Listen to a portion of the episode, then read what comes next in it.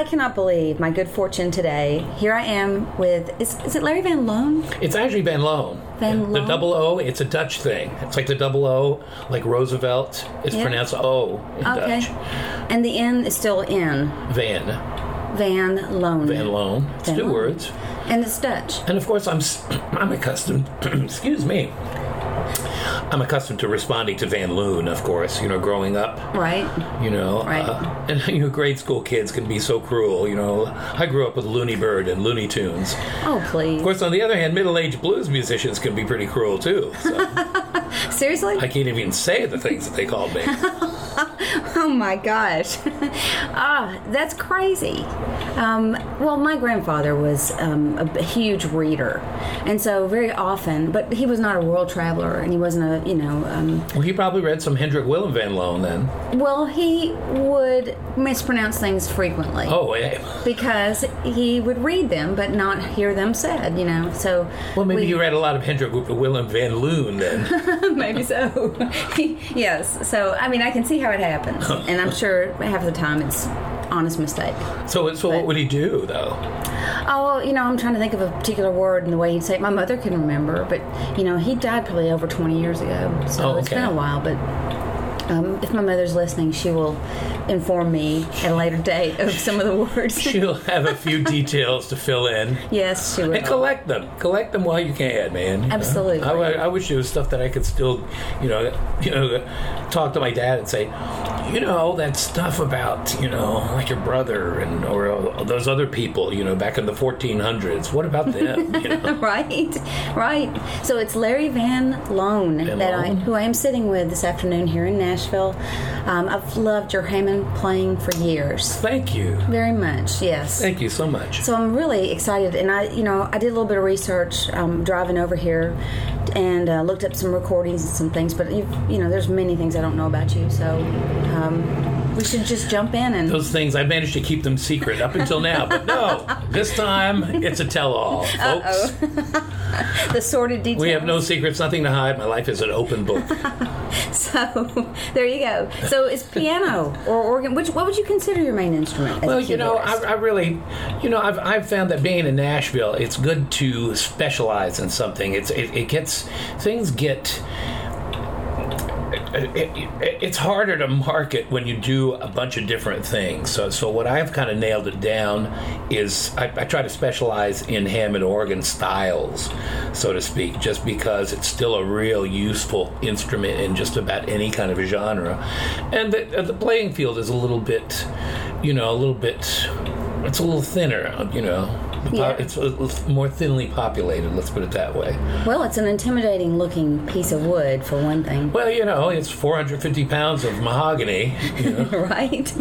Right. And you say Hammond organ styles. Do you mean like being able to um, emulate certain? Um, well, yeah. There's there's like for example, there's um, there's a kind of Hammond organ player uh, playing that we associate with like some of the what they call acid jazz, which which is really just kind of like you know 60s organ, you know soul music. You know, so we think of folks like Jimmy McGriff and uh, Jimmy Smith, of course. Uh, Groove Holmes was one of the biggies that I first I ran into him on the the day after I bought my first organ.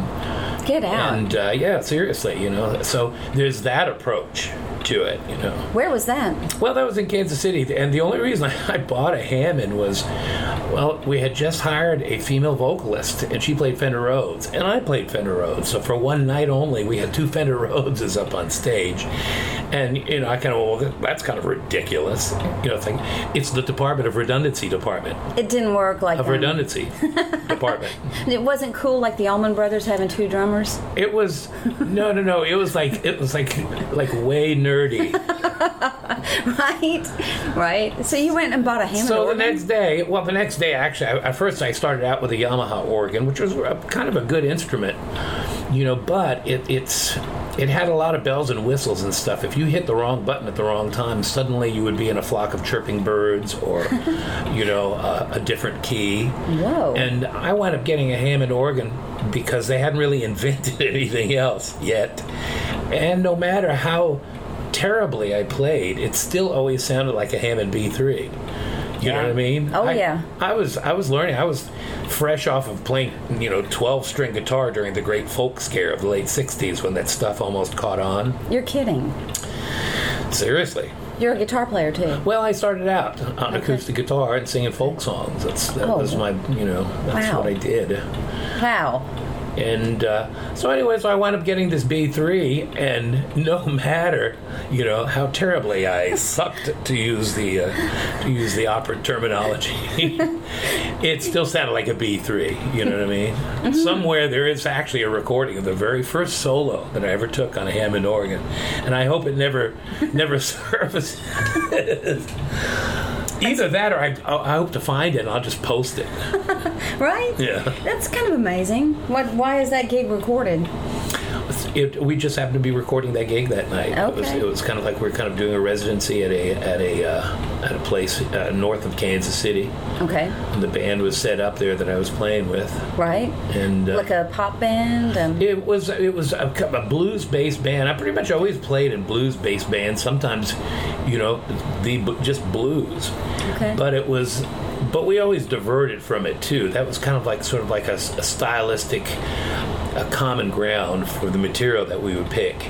And sometimes we would select songs that were distinctly not blues, but we would style it in that way.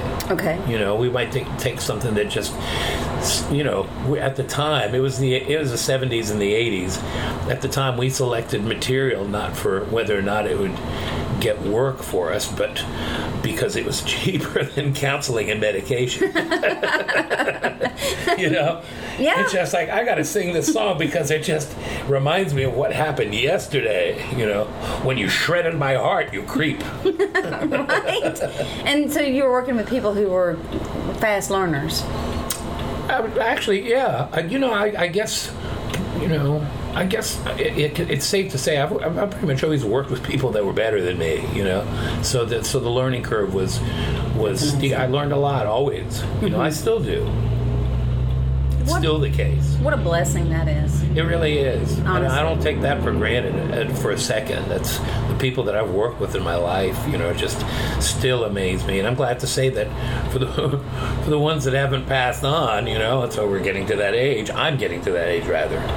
Uh, for the ones that are still here, man, uh, you know, uh, they're just some of my dearest friends and, and family, really. Your bandmates. Yeah. Yeah, it's a it is a really tremendous bond, isn't it? To, Hmm. to be in that um, universal connection. Well, you know what a great perspective to experience life from. From, fr you know, you would think that, oh, being in a blues band, well, that's a great career path. Who picked that? I'm sure your mom must have picked that one out for you. Well, no, you know, but uh, when it comes down to just experiencing what the world has to offer, you know, with a team that you've had a little bit to do with, maybe even assembling, which not everybody gets a chance to do that, you know. Um, it's been nothing but extraordinary. That's that sounds that's amazing. Um, Yeah. So okay, let's go back. Um, so you're you're in a blues band in Kansas City. How did what happened before that to precipitate that? How did that happen? How did you come to be a blues musician? I thought you'd never ask. wow, there's so many answers to that. That is that sounds like such a simple question, and yet, uh, how did I come to the blues? Well, yeah. Where'd you grow up? Well, I, I grew up in New Jersey, and that's in New Jer- at the time. You know, that was you know I'm from the Netherlands. I was born in Amsterdam. My family emigrated to the U.S. on the last voyage of the Andrea Doria, What? and then we wound up in New Jersey. Wow! Seriously. Wow! And so I was, uh, I, like I was saying, a part of the great folk scare of the late 60s. and I was motivated by just the politics of the day, really. I was, I was singing about racial inequality and about the Vietnam War. And uh, I, I guess it's safe to say that my introduction to the blues was actually reading about it first before I ever even heard it, before I even knew what it was. I just remember I stumbled onto the lyrics of a Billie Holiday song called "Strange Fruit," Yeah. which is like it's like the darkest song. I, I am familiar with it. Yeah, it's the darkest song ever ever written. It's about a lynching, and um, it's. I mean, it just. I still get you know kind of bumps on my arms when I just think about that the time first first sitting down and reading that. Yeah. And they were talking about this thing called the blues. I'm going, I don't get that. Excuse me. But eventually, uh, you know, so I wound up in Colorado anyway. To make a, a, a long story just painful. You're cracking me up. Excuse me. Which city in Colorado? Well, it wasn't really exactly a city. It was a ghost town called Russell Gulch, and I wound up living on the side of a mountain, a thousand feet up from Russell Gulch, in Okay. this little shack that I built out of some old mining timber. You've got to be kidding me. Seriously. You, in just any second, I expect the punchline of this joke. Well, the punchline is I was the dulcimer builder of Pewabic Mountain. I would build dulcimers and oil them with patchouli oil, what? which made getting through airports really difficult. But uh, but it was you know, it was good while it lasted. This is unreal. Uh, my mind is blown. It sounds it sounds strange to me now to uh, just as I'm telling the story. That's it sounds it's like really. Are you, he's making that up, George. but it was what a great way for a, for a young adult to start out raising themselves up. I mean, I you know, I, I, just yeah, just being literally living on the side of a mountain, just Holy being a mountain muffin in the. Uh, Wow. we were on the outskirts of Central City, so I would walk into town. I'd play in some of those those places for tips, Okay. and uh, The dulcimers that you made, or yeah, guitar? Dulcimer or? was in guitar, Okay. And uh, and I ran into a film crew from Kansas City, and they were doing a documentary on the town of Central City, and the specifically about the narrow gauge railroad that was what that was, you know. Back from the old mining days that they had restored and was now kind of a sort of a tourist attraction. Okay. sort of like the the narrow gauge in Durango and Silverton. And um,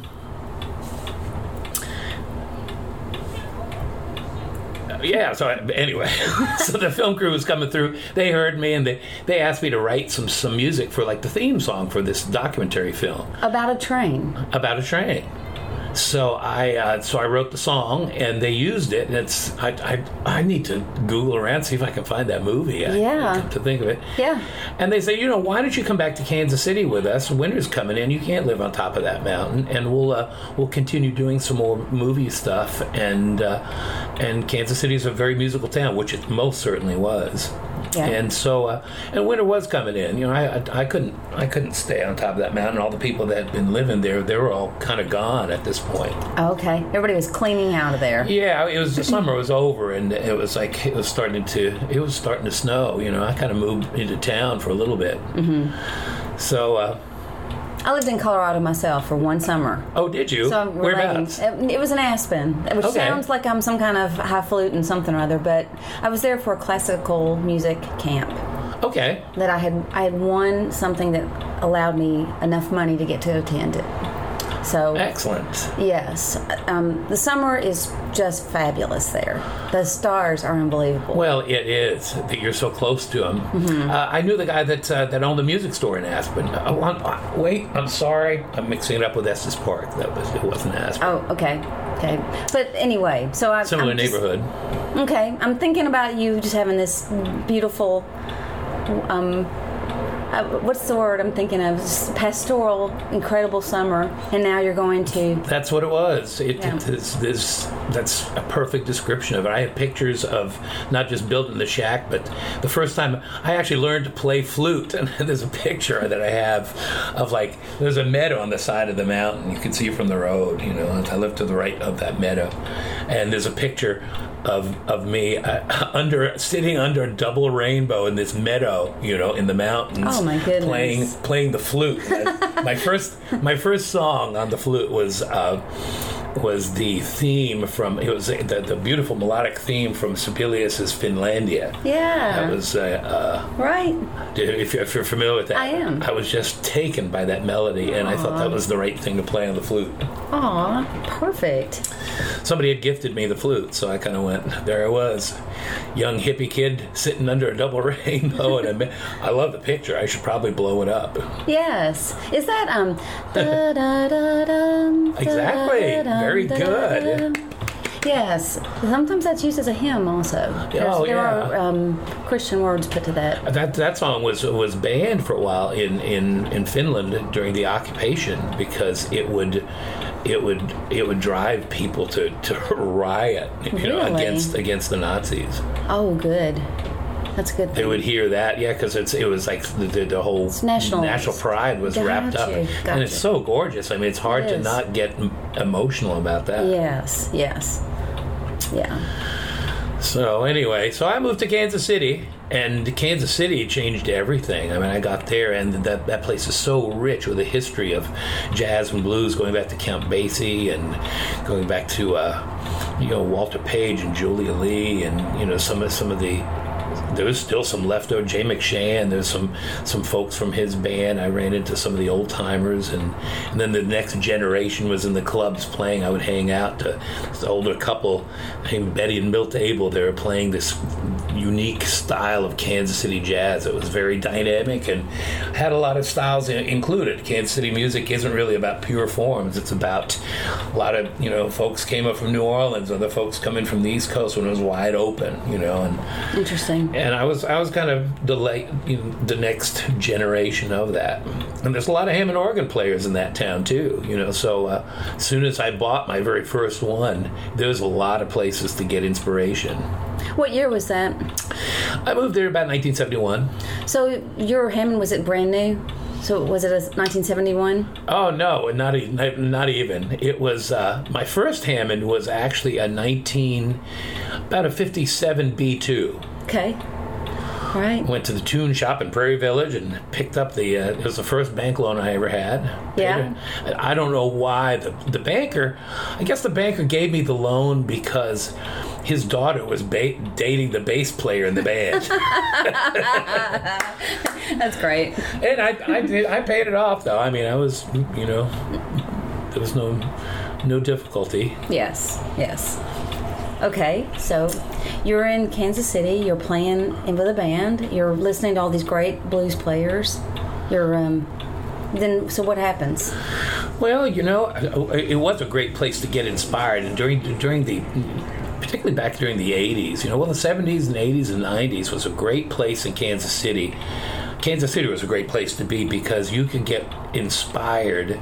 And when I say inspired, I mean like really world class, change the musical path that you're on inspired. Sometimes just by going down to the local watering hole. Good grief. I remember I used to, yeah, man, I, I you know, I got a chance to hang out for a couple of weeks with Johnny Guitar Watson when he came through there, and that changed everything for me. I mean, that that, that guy had more music in him than anybody had ever met, you know, and it it was. Uh, he was the real thing. He was just transitioning from the blues into what he later became more more known for, which was kind of like sort of the uh, the funk and the uh, the dance hits Okay. another another gal that that just I just loved and went out to uh, listen to all the time was Oleta Adams. She she had she would she was had a house gig at at a, just a small bar that was located in the Crown Center Hotel, just a teeny little little vest pocket type bar, and she was she is, as you know, she I mean she wound up getting picked up by Tears for Fears, you know, and uh, I mean they were transcribing her piano solos in Keyboard Player magazine before she ever even had a solo album out. Right. She was conducting four choirs by the time she was 14 years old. Good I mean, grief. so yeah, I would just go out there. I was I was playing an afternoon happy hour gig, and she would come on in the evenings, and I would just hang for the rest of the night and spend all the money I made just listening. You Gotcha. know, it was great. What kind of stuff would she play? Just What's that? What kind of stuff did she play? Did she play? Uh huh. Like, did she do standards? Well, uh, she uh, she did, uh, you know, as you as you know, and as some of the folks may know, uh, she's kind of known for during the Gulf War. She had that uh, a great song, "Get Here If You Can." I do remember that song. and Yeah.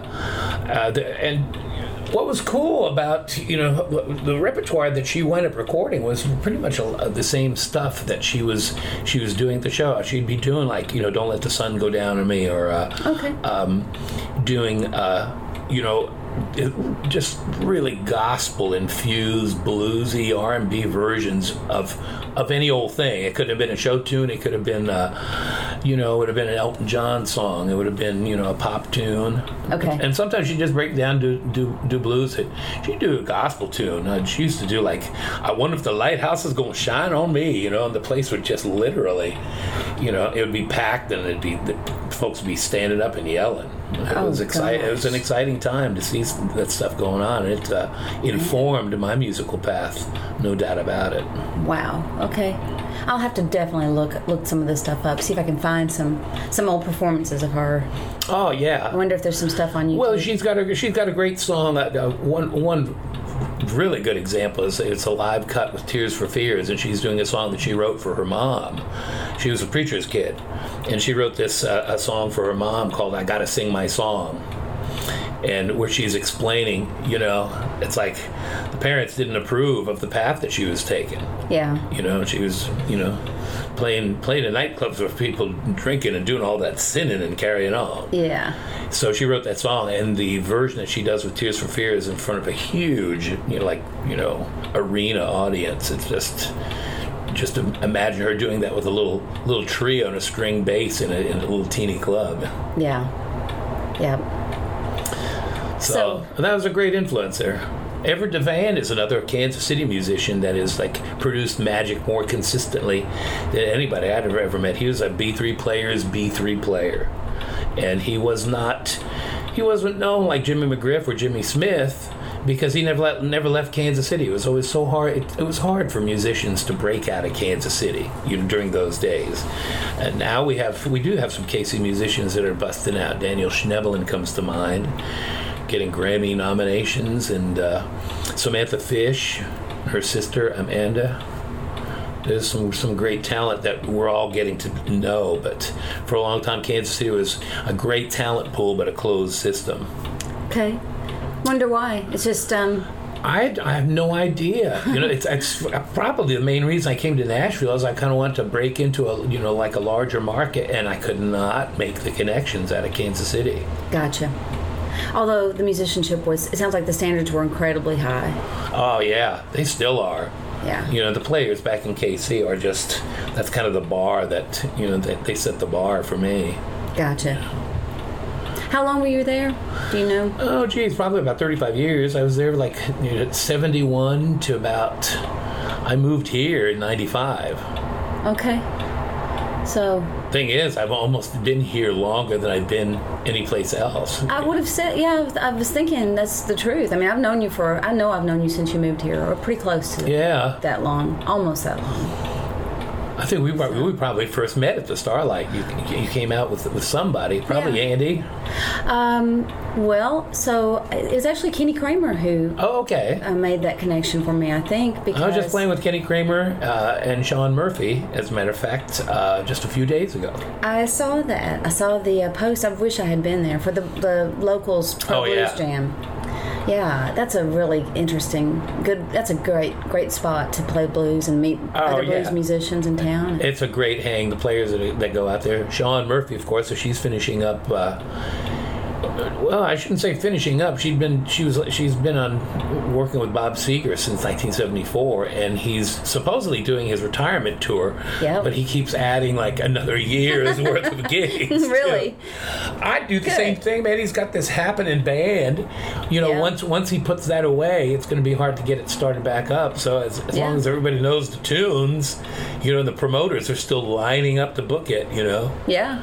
Is she still touring with him? Yes. Singing- she sings backups with him. Okay. she she does uh, she does the the background vocals, and then in the in the interim, she's. Uh, um, you know, trying to launch a solo project really for the, you know, she's got like, gosh, I, I think it's about four or five solo albums out, and she's been nominated for BMAs, Yeah. Music Awards, and uh, Yeah. just now finishing up a brand new one here in Nashville that I imagine is going to be just killer. I'm sure.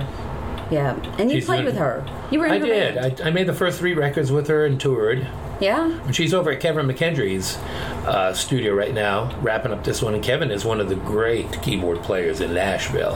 Yeah. He's He works with everybody. He plays that plays really well.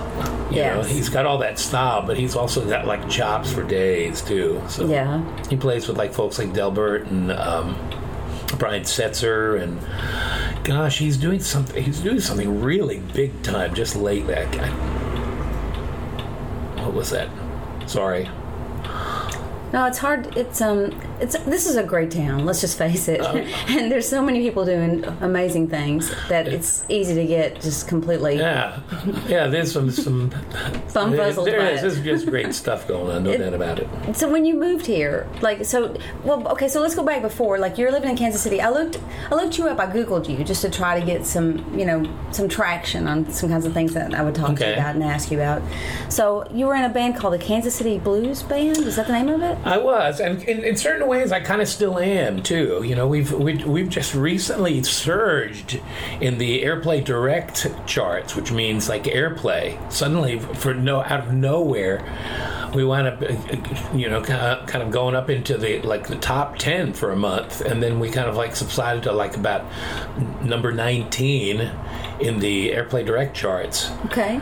And this is old recordings, or are you still recording with them? Well, it's kind of this. The, the recording that they're that they're playing now is actually what happened is like we had this band in Kansas City, and it it was uh, it was notable in Kansas. We were sort of Kansas City stars. We were well known, uh, and we we ran a weekly jam session, and it was very well attended. It was like the Statue of Liberty, really. You know? what day of the week? Uh, it was a Monday night, Blue And- Monday. And okay, where was it? And it was in in, in the Westport area of Kansas City, uh, mostly for about ten years. But then there was some other places that we did it too. It started in, in an area called the River Quay, that later on got blown up during during uh, some disagreements uh, amongst some of the older Italians in town. Whoa. And then and now it's it's uh, resurfaced again as the River Market part of town, and that originally used to be the River Quay. Okay. So we got started there, and then moved to the Westport, which is like another old town part of Kansas City that turned into the entertainment district at the time back in the 80s. I have to ask, did anybody have some gear in that building when it blew up? Oh, well, you know, for the most part, you know, we always got calls like the night before. We were always, it's like, I think you ought to move your, your equipment Really? this evening. Oh. You know, and the next day you see a picture of the club and it's scattered thinly over like two acres, you know. Wow. Okay. So I don't personally know of anybody who lost equipment in it. You know, for the most Good. part, you know, dealing dealing with those folks, you know, the club owners, was it was, you know, it was always.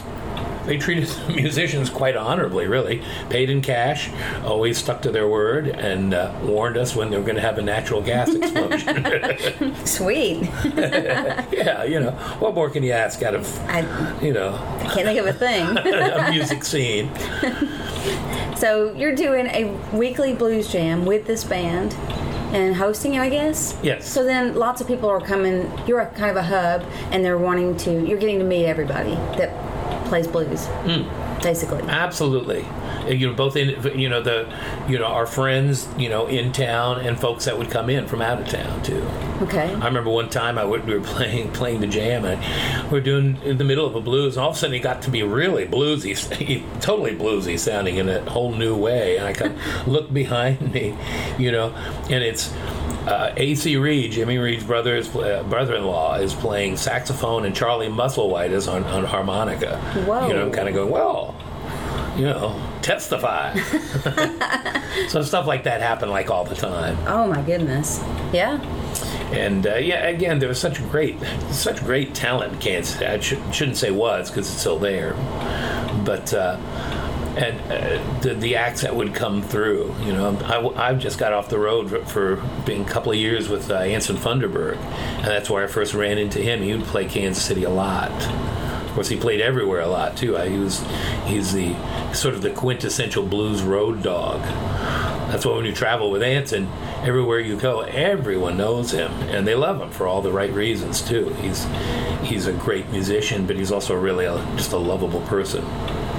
I think your Google mentioned like un- unbelievable amount of musicians that you've worked with or have known, and I was just kind of I was kind of floored looking at the list. I think Muddy Waters was on the list. Well, I, I, I, I was on the bill with him. I never actually played with him. Okay. I can't say that. But you met him and got to Oh, I did. hang with him and Muddy, we we had had uh, we had done two shows with Muddy, and then we had a third one booked, and that one got canceled because not only had he passed away, but our uh, saxophone player was killed. You know, it was, it was it was just it was a double tragedy. It was, but I, I'll never forget the time though. I, we, we were playing at uh, it's an old theater where the gig was, and we had been we were walking down the stairs, you know, backstage, and we passed by the dressing room that Muddy was using, and uh, the light was off, and he was sitting by the window. And this was, wasn't long before he passed away.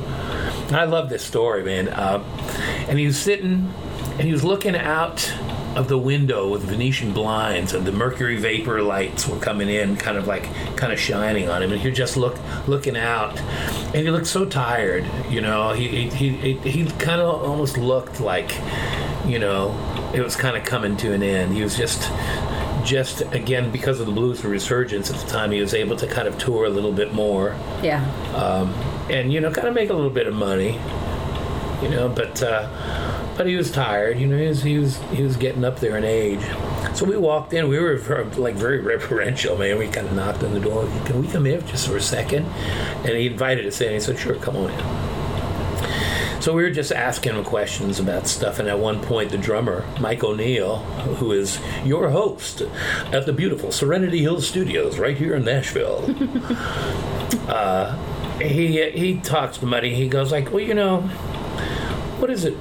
What does it feel like to you? It's like you, you kind of invented this thing, this the, the, the, the trio, the power trio that turned into rock and roll. You invented that distorted guitar sound. You know, it's like you're kind of like one of the architects, the the inventors of rock and roll. With some others, you know, Big Joe Turner and some of the other people that contributed. But Muddy is right at the at the start of that whole thing, and yet you know, here you are kind of touring just so you know, kind of make up some money. Never, never really got anything out of it. Maybe got maybe got to pay some bills. You know, what does it feel like when you see this whole thing that's worldwide? You know, and uh, at that point, Muddy's face, he had that big round face, and it just. It just got full of life again. It just it, it, it just smiled so big. And I remember he he goes, I got many sons all over the world. So he was very very pleased to see, you know, what had happened. Whereas sometimes you talk to you talk to like other other guys like Albert King, and they're just mad, you know. Yeah. But uh, Muddy, I got some men and sons all over the world. Right. So that I, I thought that spoke about his character. He was Doesn't he it, was, though? he was proud to have been, you know, the guy to pass it on. Yes. I don't want to like break chronological order here, but um, I was listening to your Breakaway. here we go. Um, Andy T and Nick Nixon band. Uh-huh. Yeah, I was listening to one of the, you guys' recordings on the way over here. Um, was it was it called "Living It Up"? Yeah, living it up is It Up. is the name of the album. 2014. Although the name of the, the the name of the song is actually it's a Gary Nicholson tune called "Living It Down." oh, okay. She's living it up, and I'm I'm trying to live it down. That song is hilarious. It is. It's a great tune. The words were just incredible. So funny. Oh, it is. Gary Gary is one of the great Nashville songwriters, man. Yes. Uh, not only is he deep, but he's he's got that that cleverness with words that just makes it a delight to listen to. And it, I just was visualizing people I know, you know, that are in that situation. Oh yeah, it was anyway. You, everybody needs to go listen to this tune. You know, it's it's on Apple Music. You can find it. It's under Andy T and Nick Nixon Band.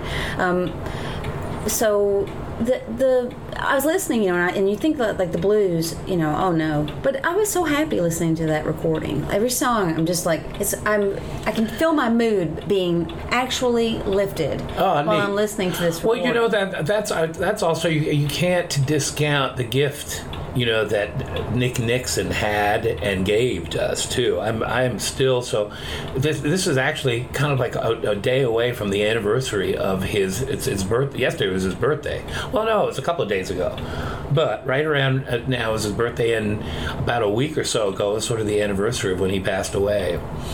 And uh, Nick was just an extraordinary person as well as just a great singer. He was trained, but he had that just natural conversational, rich, burnished baritone with all the gospel influences. Yeah. And yet with training too. He was he, he, he was a he was a studied you know a, a studied vocalist as well. Okay. And he, he always used to say, and I, I understand that because I was an opera major when I was in, in college. What? I was. what? and I, I know what he. and I used to, he used to say the same thing that the hardest thing he ever had to learn was how to unlearn the stuff that he learned from, because nobody wants to hear somebody go, well, they call it Stormy Monday. La la la la la la. By the way, is that clock ticking? Is that is that like a drag for for, for um, You know, I hadn't even thought about it. Uh, I don't know if we can hear the clock ticking or not. There's a really lovely clock Can hanging on the wall there- there's here. a pendulum clock. It's old school. It's not digital. That's the real thing. But I can actually make that pendulum stop if it. if Well, I hate for you to lose your time. You know. okay, this is me stopping the pendulum, folks. So you played with that band for how many years? And how did you? Well, it's about seven years. When basically we started the band. You know, it's been my. Oh, the clock's still ticking. it's been my experience that a band usually doesn't do more than what it's designed to do. Right. But that was a, a case where I was kind of proven wrong. If I'm drifting away, people, it's because I'm stopping the clock. There. So the band was designed to. But just, what you know, what we were designed to do was basically to to um, to be a part of focusing this new blues society that Kathy Ballmer and Andy Talamantez were starting up.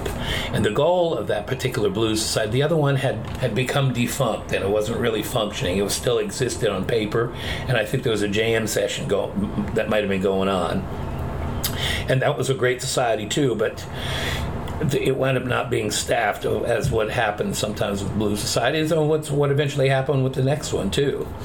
Um, so we had started up this jam and the intent was to specifically try to you know to get the blues society happening for all the obvious reasons but also to be a bridge between two musical communities that were not combining. Uh, and that is like some of the older black blues musicians and R&B folks, you know, people that were uh, that were still around that had had all this musicality and all this experience, you know. Um, uh, and it, it wound up working. on- uh, We wound up doing the, the jams. We started out at the Jefferson Jefferson Street Showcase, and then eventually moved over to Carol Ann's, and it included a lot of people, and it was great. And the the band was that the rhythm section, the how, the host for the jam sessions, and somehow it wound up, you know, through well, mostly through connections and hard work. You know, on Andy and Kathy's part, it wound up being a signed act. We uh, signed on with Delta Groove out of LA, and next thing you know, we're touring all over the country. wow. You know, next thing you know, we're, you know, we're we're hoisting up a glass of Chateauneuf du Pape at a sidewalk cafe in Paris. You know, and uh, you know, or playing playing at a festival in New Jersey. You know, it's like from from New Jersey to California to the Redwoods to Calgary to Florida. I mean, we- Incredible. We, we, co- covered thousands of miles.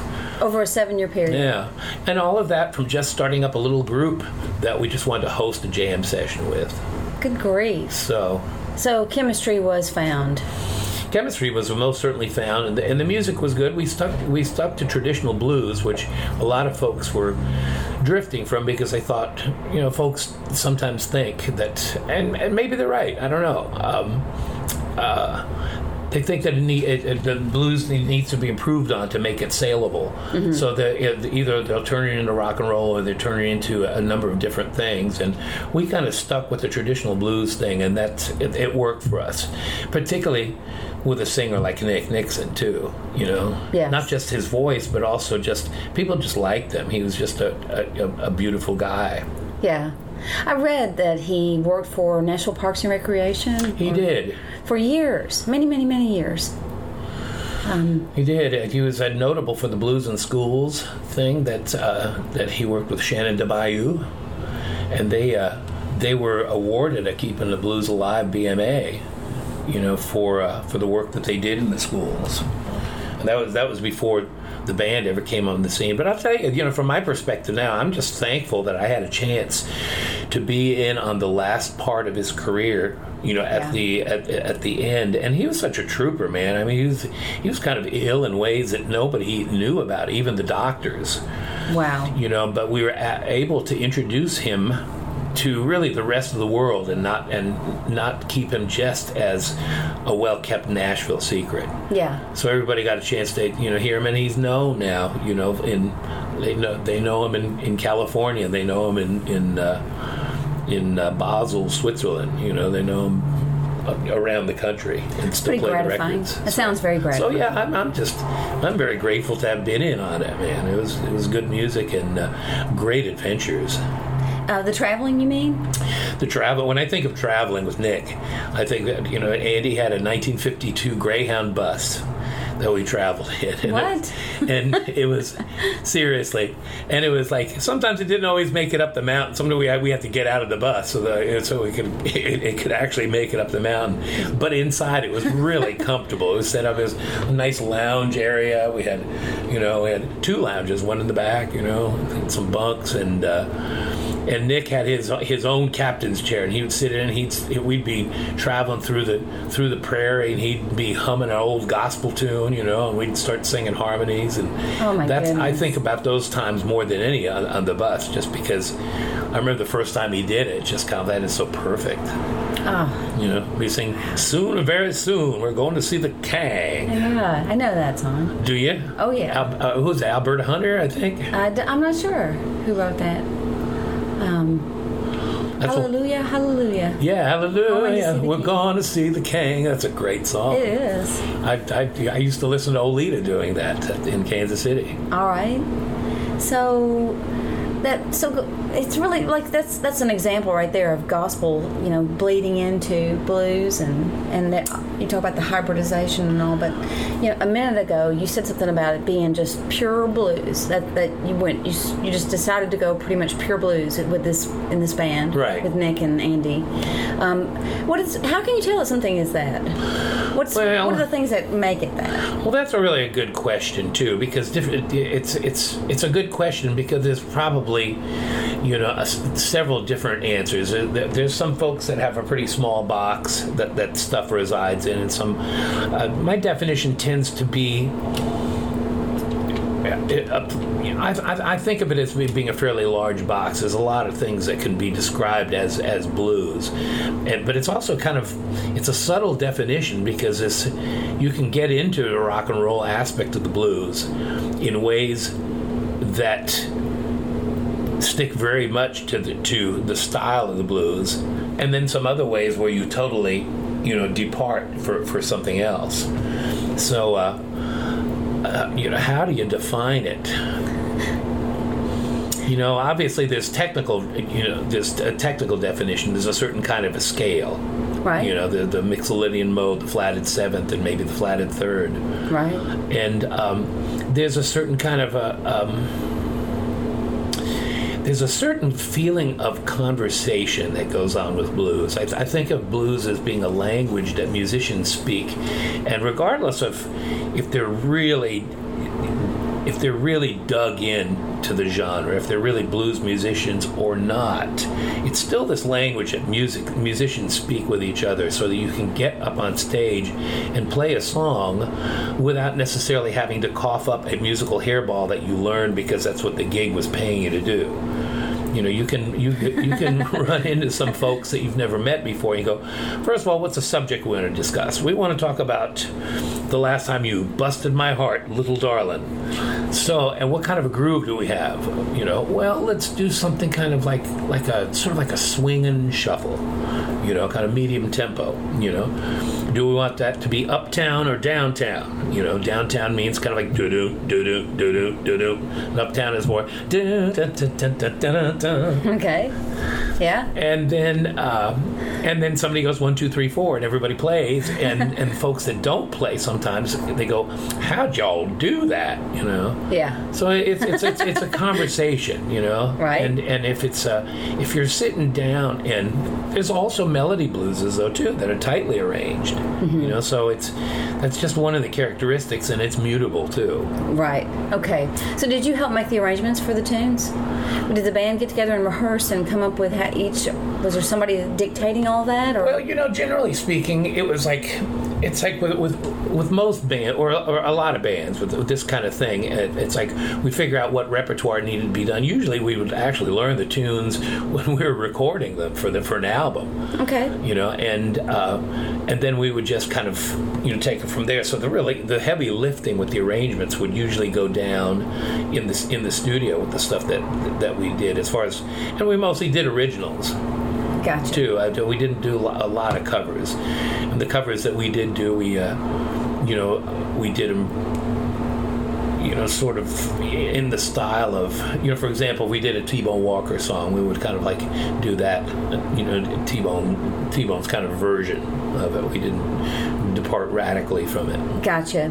There's a tune on the record I listened to, um, One Note Shuffle. Oh, yeah. You have a really distinctive, or I think you have a really, a, a, a really cool solo on that tune. Oh, thank you. Yeah, that's I uh, mean- that's one of my my originals. As a matter of fact, it's a it's an organ trio thing. Really? That's the one I was telling you about a little bit earlier too. Oh, okay. I don't know if we're we're set up to play it, but I can uh, I can play it for you, or we can we can we can dub it in later. Paste it in there. Yeah. But uh, yeah, I, you know, I actually it was weird the way that one uh, got written. I was messing around with a, a program called Reason. I don't know if you've ever used that. Yes. It was a popular, I think the Scandinavian, some, somebody in Sweden came up with that. And it was a great little program for a while until they ruined it. You know, they did actually totally ruin it, but it became unusable. I couldn't figure out how to use it after they did an upgrade. Man. But while it was still happening, I, I was uh, challenged for some reason to see if I could program a co- good, convincing double shuffle into it. You know, I wasn't sure if I could do it. I've been doing some some programming with drums, so I tried to do it, and I came up with I thought it was a pretty good little drum sound, doing like you know, just doing a little double shuffle thing. Mm-hmm. So I went, oh, I like that. Let's just do a little twelve bar behind. I was just kind of messing around, and I didn't have time or the inclination to come up with a really fancy melody on it. So we're shuffling through 12 bar changes, and I kind of went, well, I'll just play whatever comes to mind, and I wound up just doing do do do do. We're shuffling, and I go, but do do do do do do do do do. And then I'll go to the four chord, but dun dun dun dun dun da da da. I had a few extra notes, but hey, Yeah. so anyway, so that that's the way it, it wound up doing, and I, I kind of did that little that little version of it, and I played it one time for Anson, and who was producing the album. They it was I think it was on the Numbers Man album that was on Blind Pig, Okay. And uh, he said, "Why don't we why don't we just do that? Like, why don't you even play left hand bass on it? We'd, we'd actually track the bass player on it with uh, Sammy Persons did a great bass bass line on, It. but uh, Anson thought it would be." You know, cooler just to do more like an old school organ organ trio sound to it. So I did. So I wound up playing playing bass on. it. Of course, Dana Robbins, you know, who's Yeah. you know the great Saxophone player. great saxophone player with Delbert and uh, and formerly with Aretha too. She played the sax on it. Andy played the guitar. Jim Klingler played the drums, Okay. and my left, featuring my left hand. It sounds like another person, you know. Do you do tapping on pedals, um, or do you just? At this particular organ in this studio, they didn't have the pedals set up, so All I right. didn't. Uh, I certainly have done it in the past. Yeah. And my chops are certainly down too. You know, there's a studio here in town. Once again, fabulous Serenity Hills Studio, right here, located minutes away from downtown in Donelson. Uh, I've actually got my pedals set up with with Mike O'Neill's organ Okay. over there, so it's it's it's possible to do that. For that recording, it, the the, uh, the the pedals weren't available for it Gotcha. Gotcha. honestly, the last time I used the pedals was at the Starlight because I was the, the stage was big enough where I could put my keyboards in an L and set those up. Yeah. And even though with the, Dennis Gully was the bass player in that particular band, who now has a great new project with the great Johnny Neel, as a matter of fact, called Rattlebone. Yeah. Uh, even though Dennis was playing bass, I'd like to have those pedals set up sometimes for just if I was doing like a big hairy intro or something, or, or there's an excuse to have like a, a magic you know moment, just blasting out some you know gospel organ. Yes.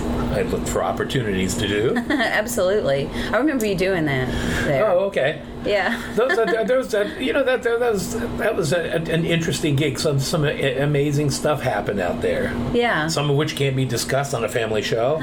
some of which was cool. I remember the, the guys in Rascal Flatts uh, would, would come out. This is when they're still all, all working with Michael English. They would come out, and uh, Jay, the bass player, is also a great piano player, and we would we would wind up jamming on country tunes, but turn them into gospel songs. He'd play piano, and I'd play the organ. So that's what's so cool about setting the keyboards up at an L. If you've got Yeah. a stage that's big enough and band members that are accommodating enough, you know, where they don't go, "You're taking, you're in my area." that's where I put my fan. Right. Well, you know, if they can't appreciate a Hammond, a true Hammond organ sitting on stage, I, my, I you know, Well, my, yeah, my yeah. heart goes out to Uh, you know, I, I really, I, and most do. I, I've never really run into any difficulty with that. You know, Yeah. sometimes the stage is just too small, and you, you, Right. you got to be realistic. So I'm pretty much accustomed to putting the piano on top of the B3. Right, right. Do you stand when you have to do that kind of situation. You situation? kind of got to really, Yeah. Yeah. and that's why you can't set set up the pedals in in that particular way, though, because standing on the pedals while playing the piano is just like it's like you're doing the flamingo while you're. Exactly. balancing on one foot on the pedals while you're kind of like trying to reach the sustain and, and- or the swell pedal. right. It'd be pretty crazy. People have gone to the emergency room for that kind of that kind of playing. Exactly. Um, wow. Uh, You know, you're just you're kind of like blowing my mind in many directions. Oh. So uh, you're you're an opera singer. I was. I, I saw that you okay. So you studied at Hartt School of Music, Yes. basically, and like you did you know Aaron Copland? I didn't know him, but I, I oddly enough, I had a chance to do be on stage with him performing. How crazy is that? It was it, it's just it, uh, yet again another uh, life experience that I look back on now and I go, what? But you know, I was I was in the I was in the chorus. I actually at the time I was actually an art major for my first. You know, I was in the art school at the University of Hartford, Get out of here! and I wound up cutting classes from the art art school so that I could go over to this this music school. It was fantastic, and uh, I joined up with the chorus, not even thinking about that we would be doing a show. And initially, actually, we just did some some concerts. So uh, we wound up doing some material where the chorus was conducted by Aaron Copland, and in the orchestra we had Isaac Stern and Leonard Rose. what? You know, I mean, it just it was it's just stupid now that I think about it. It but I also got it at the time, though. Too, it was an extraordinary experience, and I, I took it in. Yeah. But then we also started doing opera performances, and, the soloists were from the Metropolitan and the New York City Opera, too, and they were fantastic. The director was one of the foremost opera directors in the world, a Hungarian by the name of Elemer Nagy. And the first one I was in was Medea, you know, Carab- by Cherubini. Oh goodness. And it's really intense. I mean, she's like burning down the temples and, and killing her kids. And we, I, I was one of the villagers, and we're singing, and we are like in tears. Our makeup is like totally running. oh you know. goodness. So it, they, they were not just, you know, it, was, wasn't just a musical education, but it was also very, we were engaged, you know. We were just an emotional bunch. What can I say? So you had a voice.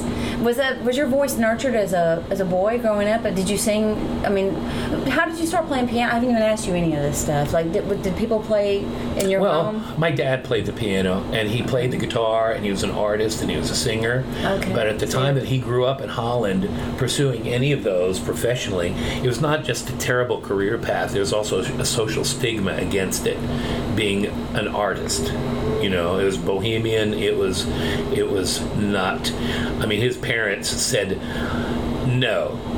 Said not only no, but what were you thinking of? You're going to law school. Period. I mean, there, there was no discussion at that time. Oh wow.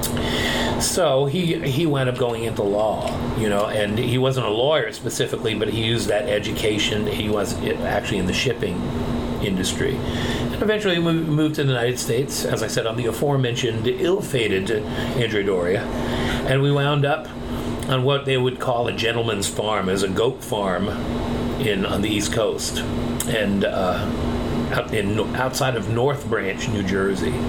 Okay. North Branch is one of those little towns that hasn't changed for 150 years. George Washington slept everywhere, Right.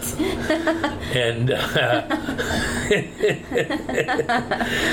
and you know, I mean, just growing up with music like that, he'd come home and we'd all gather around the piano, we'd sing. You know, it's Okay. like yeah, that's Okay. we, we would do that, and and and if we weren't singing, we were watching Ed Sullivan show. If and uh, if Victor Borge would come on. Yeah. Yeah. Yeah. The comedian. Yeah. Pianist comedian. So I, I just thought I assumed that that's everybody could do that, you know. Okay. And I, I mean, I, I didn't even think about whether or not I wanted to do it. I would just sit down and play the piano. Okay. By ear. Just coming up with stuff. What, what's that? By ear, basically. Play, Oh. playing by ear. Do- Or did you oh, have Oh formal yeah. lessons? Oh, it's totally by ear.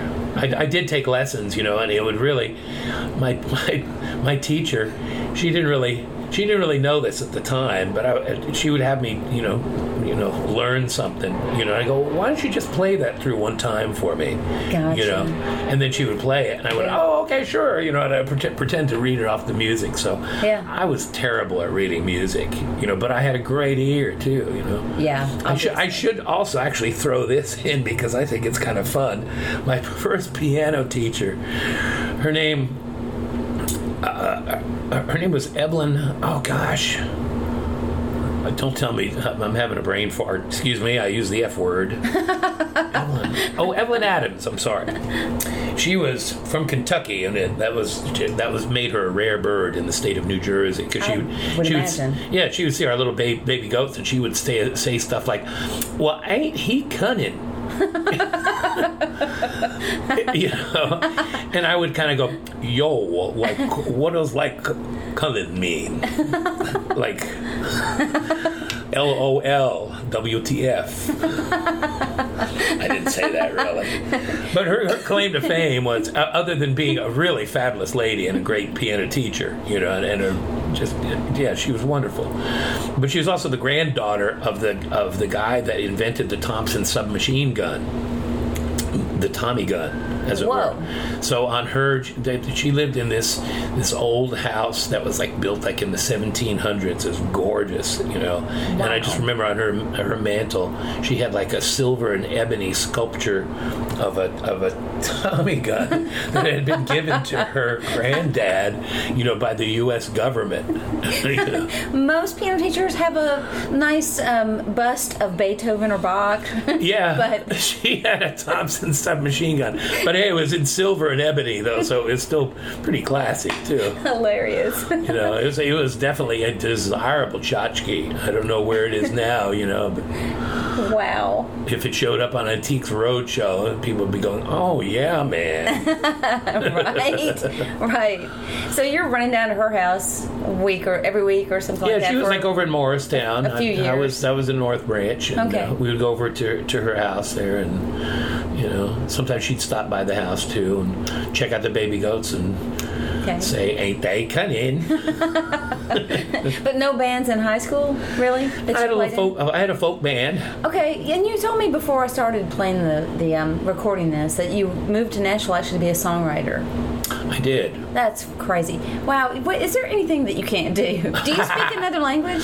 I used to. Actually, French was my first language, so so English is my other language. All right. Okay. I, I, I, even though I was born in the Netherlands, but when I was a year old, we moved to Geneva, which is kind of like in one of the French-speaking cantons of that of that country. Okay. So, and I still They spoke French too. they did. That's where they, they spoke French. It wasn't in, in, in Geneva is more French than it is the German part, and there's another part that's I think like Italian or it's Spanish. I think Okay. three different almost th- Switzerland is kind of like it's real diverse that way. Certain cantons are, you know, are. are they speak different languages. Yeah.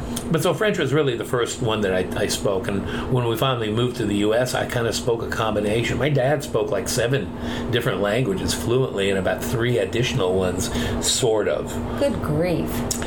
And when we got to the U.S., I spoke like a combination at the house before I went to kindergarten. I spoke like a combination of like French, a little bit of Dutch, more German, you know, and then a few little, you know, Italian words here and there, and some English, a lot of English. Wow. And then once I once I got to kindergarten, I remember, you know, thinking, I am just really confusing these kids here. I really need to stick to stick to one thing, you know. They should have grabbed onto that. Oh, I, I've got some some really clear memories of totally not. You know, they're going like, you know, it's like what? So, okay, wow. That's, that, see, you're blowing my mind again, just over and over and Oh, over. neat. Well, I, I'm glad you think that this is interesting. Uh, hopefully, that some folks out there, hopefully, you people out there aren't going. So you're playing guitar and you're you're writing folk music basically, and you Well, decide not to sing opera. Well, when I, when I really started writing, I mean, I started writing back in the Colorado days, and those were written on guitar. But when I really, really got started writing, um, it was in Kansas City, and I did it with a, a, a dear friend of mine by the name of Tom Thornell. And what we did is like every Monday night, regular as clockwork, and it's necessary for me because for me writing is difficult. I, if I'd rather not write you know? So for me i had to make an artist appointment with myself and with tom. So every seven o'clock was like writing. And there's some days where we might only write a couple of lines but then there's some days where we like finished three songs out too he was real good with like really fleshing out words and i was real good with the music part and with with rewrites and details okay. so we wrote like, geez, about 25 songs in a pretty short period of time. And there's also a dear friend by the name of Lisa Sato who was a part part of that. And um, we started inviting some guests over to you know to kind of like you know just kind of do some uh, do some sitting in on on a, on a writing session. So eventually, I got uh, I wound up coming to Nashville to. Um, just to kind of check it out to see if I wanted to move, and I got set up for writing uh, some writing appointments with Ronnie Dunn and with Steve Earle and uh, Lee Roy Parnell. We didn't we never got together and wrote, but we, we had a chance to kind of just meet and kind of you know kind of talk, and that that initial you know introduction to Nashville was so positive. I kind of went, oh yes, you know I pictured sort of like a fast track. So I pretty much got rid of everything. Got rid of my piano. Got rid of the, a, a three-story house worth of stuff that I'd collected for ten years. Moved to Nashville, and as soon as I did, two weeks later, the money guy dropped out of the publishing company, and it was back to scrambling for gigs, which I've been doing pretty much ever since. so, Oh wow, so there, there you have it. wow. I've written a little bit since then, but I, honestly, I've been mostly more playing. Yeah. You know, just just to keep the bills paid, really. Um, who are your favorite piano players? Wow. Who are your favorite organists? You know, one of the one of my one of my favorite piano players is a guy that just returned or moved back here to Nashville, by the name of AJ Croce. His dad is Jim Croce, yeah. you know, okay. the great songwriter. Yeah. And AJ is I'd been listening to his music. Uh, well, really, for, for a few years. In fact, his drummer was from Kansas City, and then I wound up uh, doing a show at uh, over at the City Winery that was a uh, tribute to Allen Toussaint after he passed away, and I had the chance to be on this bill with backing up a whole bunch of different stars, and AJ was playing the piano and I was playing organ, How weird and it was that? just a great. It was a cool thing. I, I love the way he plays. He's virtuosic in a way that folks don't even know, really, and he's just very deep. As far as organists are concerned, I'll always have this soft spot for Groove Holmes, Richard Groove Holmes. I met him, like I say that uh, earlier, um, met him the day after I bought my first Hammond, and I didn't know you could do that with a Hammond. I only got one because they hadn't invented anything. I thought I'd just play some chords and do a pageant wave and smile, and then all of a sudden here's Groove going, you're just like unspeakable. And I went, oh, I get it. God. And So he- you met him the day after? Uh, was it at his gig? You heard him playing? yeah, it was at his gig, and In Kansas he, City. Yeah, and he had a residency there. For he was there the, the, at that time. We, we did like one and two week gigs. It wasn't just one nighters. Okay. So he was at at a place called the Off Broadway, Okay. and he was there for, you know, it, what what they would do at that particular the same place that I met Johnny Guitar Watson and some some other folks that played the Charles Earland and uh, Junie Morrison and uh, they would play the small bar downstairs, and then they would move up to the big showroom upstairs, which was like a circle, a theater in the round kind of a setting. Meanwhile, during the week, the band I was working with in KC, we used the upstairs as a rehearsal hall for some, some shows that we had coming up. Okay. And then when the artists would come up from the smaller bar downstairs on the weekends, then they would play through our PA system. So I have some great live recordings of some great artists too. I mean, some of the best stuff I've ever heard by them too. Wow. So you're just like everywhere you're going in your life, it's it's striking me that you're exposed to great music Oh, over yeah. and over and over. That is a pattern in your life. It, seems it like. really is. It's just it's, it's it Everywhere amazes me. I mean, just really. Yeah. Just you know when i when i think of like you know some of the musical heroes that i've had a chance to just be in the same room with you know not necessarily i mean some in some cases i've had a chance to work with them Mm-hmm. you know like we were talking about aaron copland you know but uh, in some cases just being on the bill we were we were on the bill with bb king uh, one time at the uh, municipal auditorium in lafayette and uh, we didn't play with him. Obviously, he has his whole orchestra, but it was a great, a great event because I remember after we'd finished our show, and the audience was so kind. I mean, usually, you know, with the warm up act that you haven't heard of, it's like it's like, all right, we love what you're going for. Now just move it so we can hear BB. You know, they weren't like that, man. They were so so into what we were doing. It was it was it was really a, a, cool thing. So eventually, we finished our show. We got off stage, and BB comes up, and his band is set to go. And on the very first note, the kick drum goes through the drum head and the show screeches to a halt. You know? well, we still had our stuff in the wings, Yeah. you know, of the th- of the stage. Yeah. So we hustled the drum set up there, Yeah. you know, and got we just got it up there like like immediately in about like, you know, about a minute. You I bet. And then the show took off again, you know. So after afterwards because of that. I mean, BB is like one of the nicest people anybody would have ever met. I mean, he, he's he's he's famous for for being you know such a gentleman. But in addition to that, you know, we just, we had a you know kind of like a sort of like a little bond behind that too. So we hung out for for you know for quite a bit backstage and just had a great time visiting. And he would have his manager come over and take a picture of him with us on his camera, which, which gave me, you know, a real thrill too. I'm sure. So stuff like that. It's like it's like no, I'm not playing with BB, but, but on the other hand, I had a chance to just watch him from the wings and watch him twist the neck off that guitar and uh, Yeah. and. Uh, just do that. So some of the greats, you know, Muddy Waters and John Lee Hooker, the grandfathers that I always thought would always be there, you know, and of course they're not. Yeah. Hmm. So you could have picked opera. You could have picked. You, there was so, but you've pretty much settled into blues. That's is that? Would you say that's the love of your musical life? Or You know, I, I, I on one hand, on one hand, I love all music. I, I, I kind of figure if you're telling the truth, you know, I'm going to love it. You know, uh, these days, and the, and the as the years go by. I, you know, my tastes get more diverse. You know, I, I, I like listening to different kinds of ethnic music now, and I understand it in a way that I didn't have time to pay attention to in my younger years. Right. You know, I started off really closed minded, and every year that would go by, it would open up a little bit more. You know, Gotcha. I remember like in 1980, it was like if it wasn't Ray Charles or Aretha, it sucked.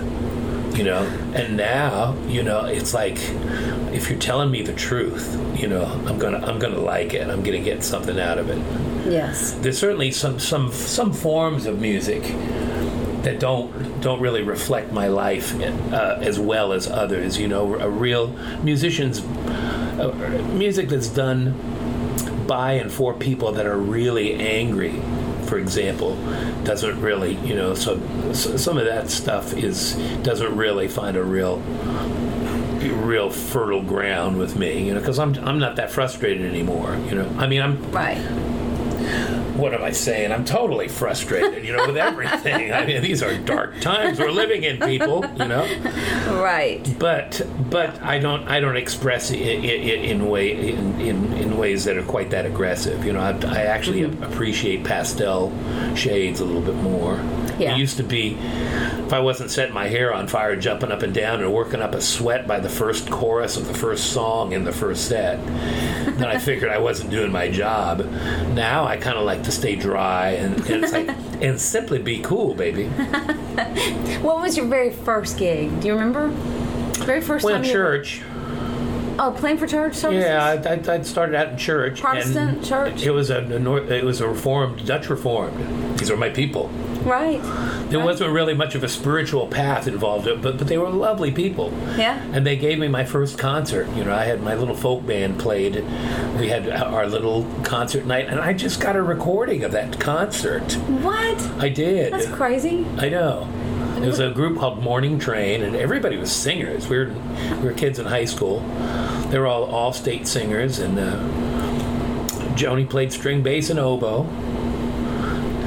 Shelley sang. Shelley Stillwell sang and played the piano at school for all the functions. I don't know if I still don't know if she ever got paid, but she should have because she played for all the rehearsals, for choruses, for all the singing groups, for all the events that happened, and she would sight read like I mean, you could just put like you know, just like a Jackson Pollock painting in front of her, and she would like play it. You know? Right. It's just it's amazing. So she was in the group, and we were when you when I listened to the recording, it's it's it's very innocent, and it's and it's you know it's. Uh, but there's glimmers of there's certainly glimmers of talent there, and you can tell that something was going on. Although it's it, it is, you know, it's awkward teenagers too. You know. Yeah. Yeah. but playing in a church setting, which is a little, you know, a little confining. I mean, we were we weren't downstairs in the in the social area. We were like In literally room. on the altar. We, Gotcha. were, we were like in the sanctuary. You know? Yes. So it's not too much fun. exactly. Very reserved, but um, it sounds polished though. And you know that's the thing. I mean, music classes in school used to be uh, a different thing than what they are now. Well, I don't know what they are now. Uh, we're lucky if we have them now. Exactly. You know, the, the idea of it's convenient to discount the importance of a musical education now for you know folks. It's it's easy to say it's not worth the money, Right. Because and the only reason. The only people that say that are the ones that aren't educated as to the the, the value of it, Right. And not not just the value, but how essential it is to, to, to a complete education. So if if some kids are in school in a school that actually does have music education to it and a real rich one, then they're really fortunate these days too, because it's it's an easy thing for for politicians and school board people to go, and they can do that outside of school. Yeah, you're right. Um, it just seems like like there more more people could read and more people I don't know just there were just more ensembles that worked together and Well, you know, in the high school that I grew up in, there was like there was like the a cappella choir, which wasn't always a cappella, by the way. Uh, Right. I was in kind of like there was like a male quartet okay called the Bachelors. There was there's a, a female version of the same thing. They were probably called the Bells, but I'm kind of guessing on that one. yeah You know, and then there'd be different versions of choirs, there'd be different versions of of uh, orchestras and concert bands and marching bands, and right uh, right there was uh, a lot of activity as far as the arts in general. I was I was kind of back and forth between playing, being in the music room and being in the art room and being uh, involved with the theater. You know, the Okay. theatrical, you know, events. And the, the academics, of course, were a total afterthought. They were just kind of like my excuse to be there. oh yeah No, didn't care too much for um, math or science or You know, uh, there's there's some subjects that totally interested me. I was I was, you know, interested in history and in, and in English in the humanities. Yeah. But math, I would say algebra is really the only. There's only two classes that I flunked in high school. One was algebra because I just didn't ever see needing that ever in my life, and I was totally not motivated. Yeah, I can relate. And the teacher was like, boring.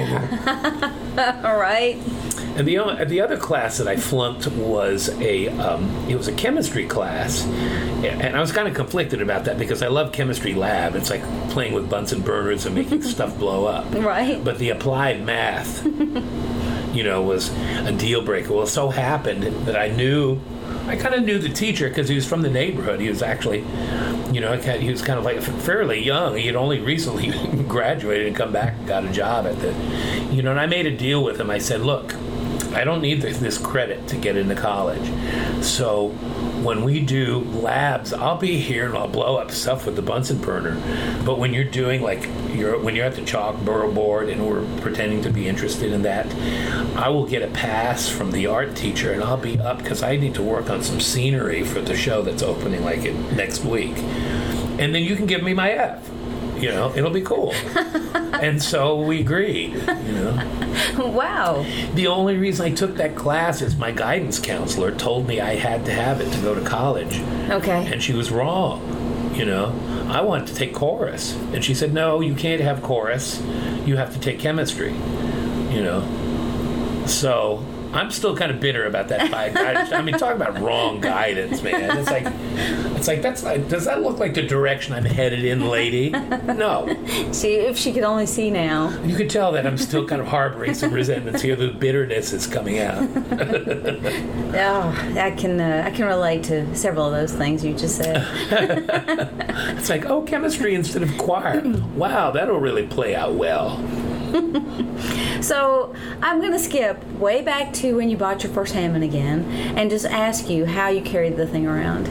Well, dollies.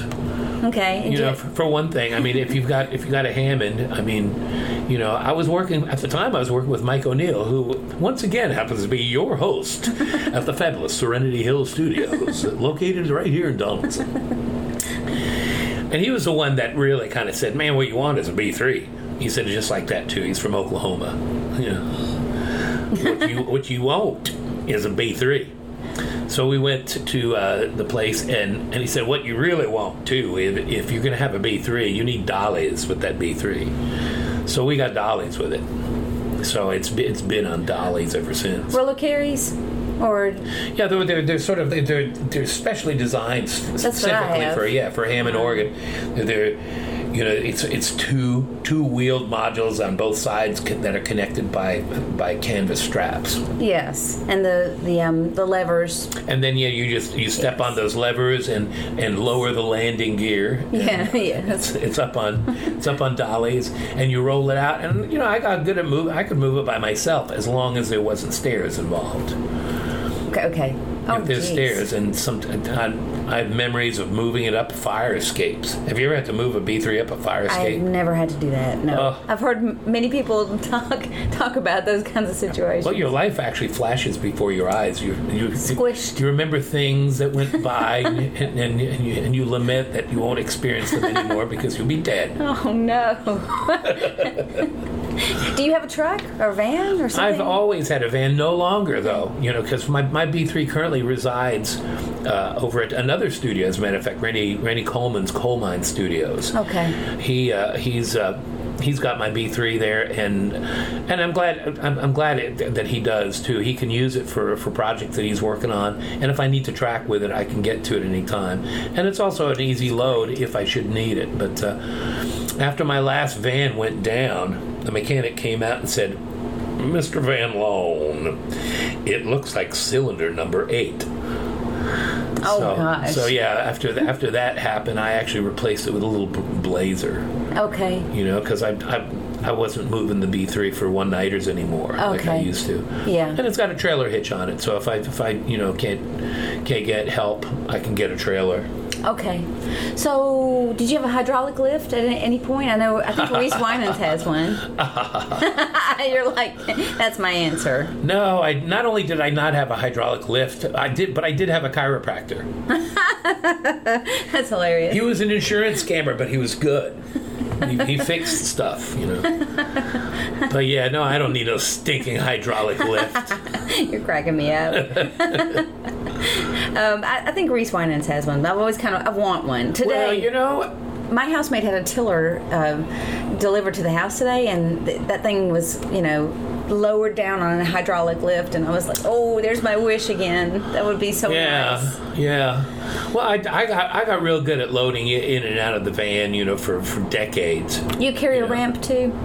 Uh, Would I, you- would you Well, I, I, I kind of did in one one period of it, but it, it kind of got to be unnecessary. I just had this technique where I'd move I'd move it a half of an organ at a time. I, I would pop the wheels into the van, you know, and then I would just get on the other side and lift up the, the second half and just move it in.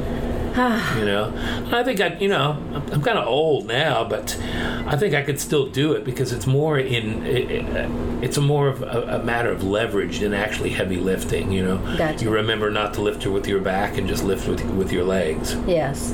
Have you named your B three? Oh, that's a you know. Not really officially, but I did refer to it like as Aunt Helen from sometimes you just kind of like, well, that's Aunt Helen in that box there. She always comes out to the gigs. Do you know what year she is? Uh, uh, but the, the current one is I, I knew exactly because I actually had the had the had the serial numbers kind of checked, and if I remember correctly, it's it's a 1957. It's definitely you know kind of like late 50s yeah. for sure. Mine's a fifty eight. I like those 50s organs. They have a little bit of a chunkier, a little bit less, a little bit less of a polished sound to him that I kind of like. Mm-hmm. You know, uh, sometimes the, this, the, the one over at Serenity Hills is, is that I use a lot is like a 62, and it has more of an elegant sound. It's still very earthy, you know, Yeah. and it's still also superior to the you know the 70s ones. Some of those are just they're just not that great. Yeah. You know, they really kind of got cheap with materials, and and some of them just sound like all you can really do is you know come to Jesus and hold them. Really. right. Do you work on your own organ? Do you have someone who works on? it? well, I certainly did. Yeah? I, I, I've done you know Soldering and I, all I that? was, yeah, I was good for field repairs. Okay. You know, so like really good stuff. The last time I really had my B3 worked on, it was it was worked on by a dear friend of mine and a musical accomplice by the name of CJ Vaughn. Do you know CJ? I I know the name. I think I do. He's a guitar. He's he's kind of retired right now from music because he wound up. He, he's got two kids and a, a, a pretty intense day job too. But uh, it, uh, he was he was kind of like a sort of a child prodigy, really, on the guitar and on vocals. A really noticeable part of the, the, the scene here in Nashville for for for a long time. And and I imagine he will he will return, you know, once once he, he can afford the time to be able to do it. Yeah. But he also developed his love for B3s and, you know, in his kind of, which is a standard overachiever fashion for him, he wound up learning like, like how it, every little molecule in there is kind of put together. So there was a one solder connection that I've actually had some B3 repair guys say, you know, you just ought to throw that thing away. You know, and I went, "Oh, how, how rude!" And CJ, man, he he wound up putting the hours into it that would not have been worth it for for for, for anybody. He wound up having to make to, to make 300 different solder disconnections and reconnections just to get to this one solder joint. Oh my goodness. You know, so he, he took that thing apart down to the molecular level What? And uh, and it's now it just I mean it just it's really I mean I can actually slice people's heads off with that, that which I you know try not to do. Wow. So you're very very pleased with how your organ's sounding these Yeah, it's a great it's a great old axe, and it, it deserved to be saved, you know. And, Absolutely. And uh, the thing that's the thing that that's still an issue with it, it's because it's an older organ.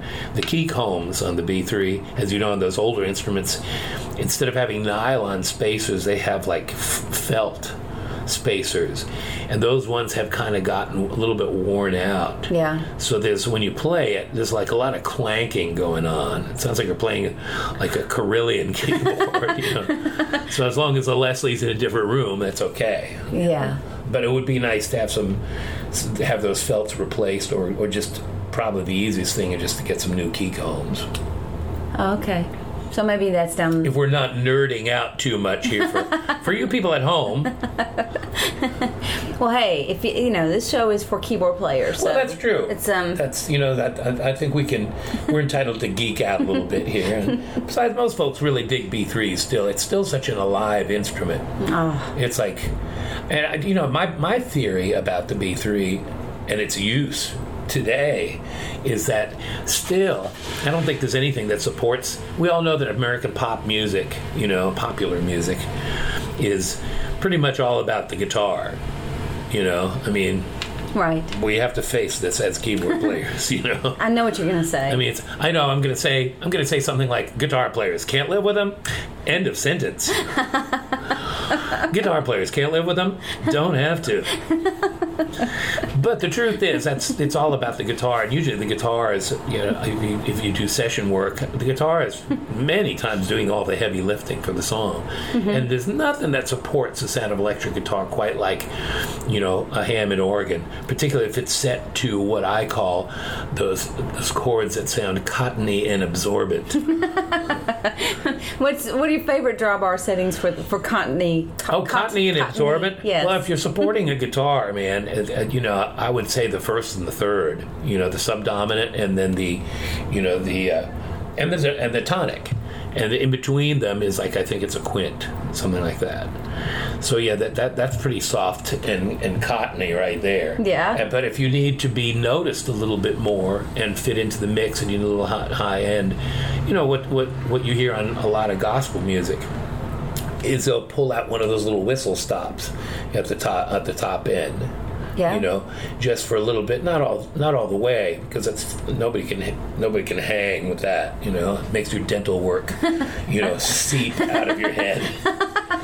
But just a little tou touch of that to give it a little little top end, a little bit of clarity and and definition Yeah. will sometimes be really good. Mm-hmm. You know? Are you talking recording or live? Well, both really. Okay. And it also depends on the genre too, because it's, it's, sometimes you don't want to use a gospel setting. Sometimes, you know, you, you want to use just the standard, you know, Jimmy Smith, kind of like the, the the three drawbars out, and just keep it a very, you know, just keep it very plain and simple. There's a difference between you know, using the, the B3 as a pad in a Nashville pop tune or in a gospel song or in a blues thing. In, in R&B, Yeah. there's kind of a lot of style and character parts that you can play on a B3. But on a country pop tune, it's strictly, you know, you don't really even want to notice it. It's just, it's more intended to kind of like, you know, fill a, it's, it's intended to be the glue, really, Yes. between the bass and the kick and the upper melodic instruments. And it doesn't necessarily have, you know, make a big statement on its own. Right.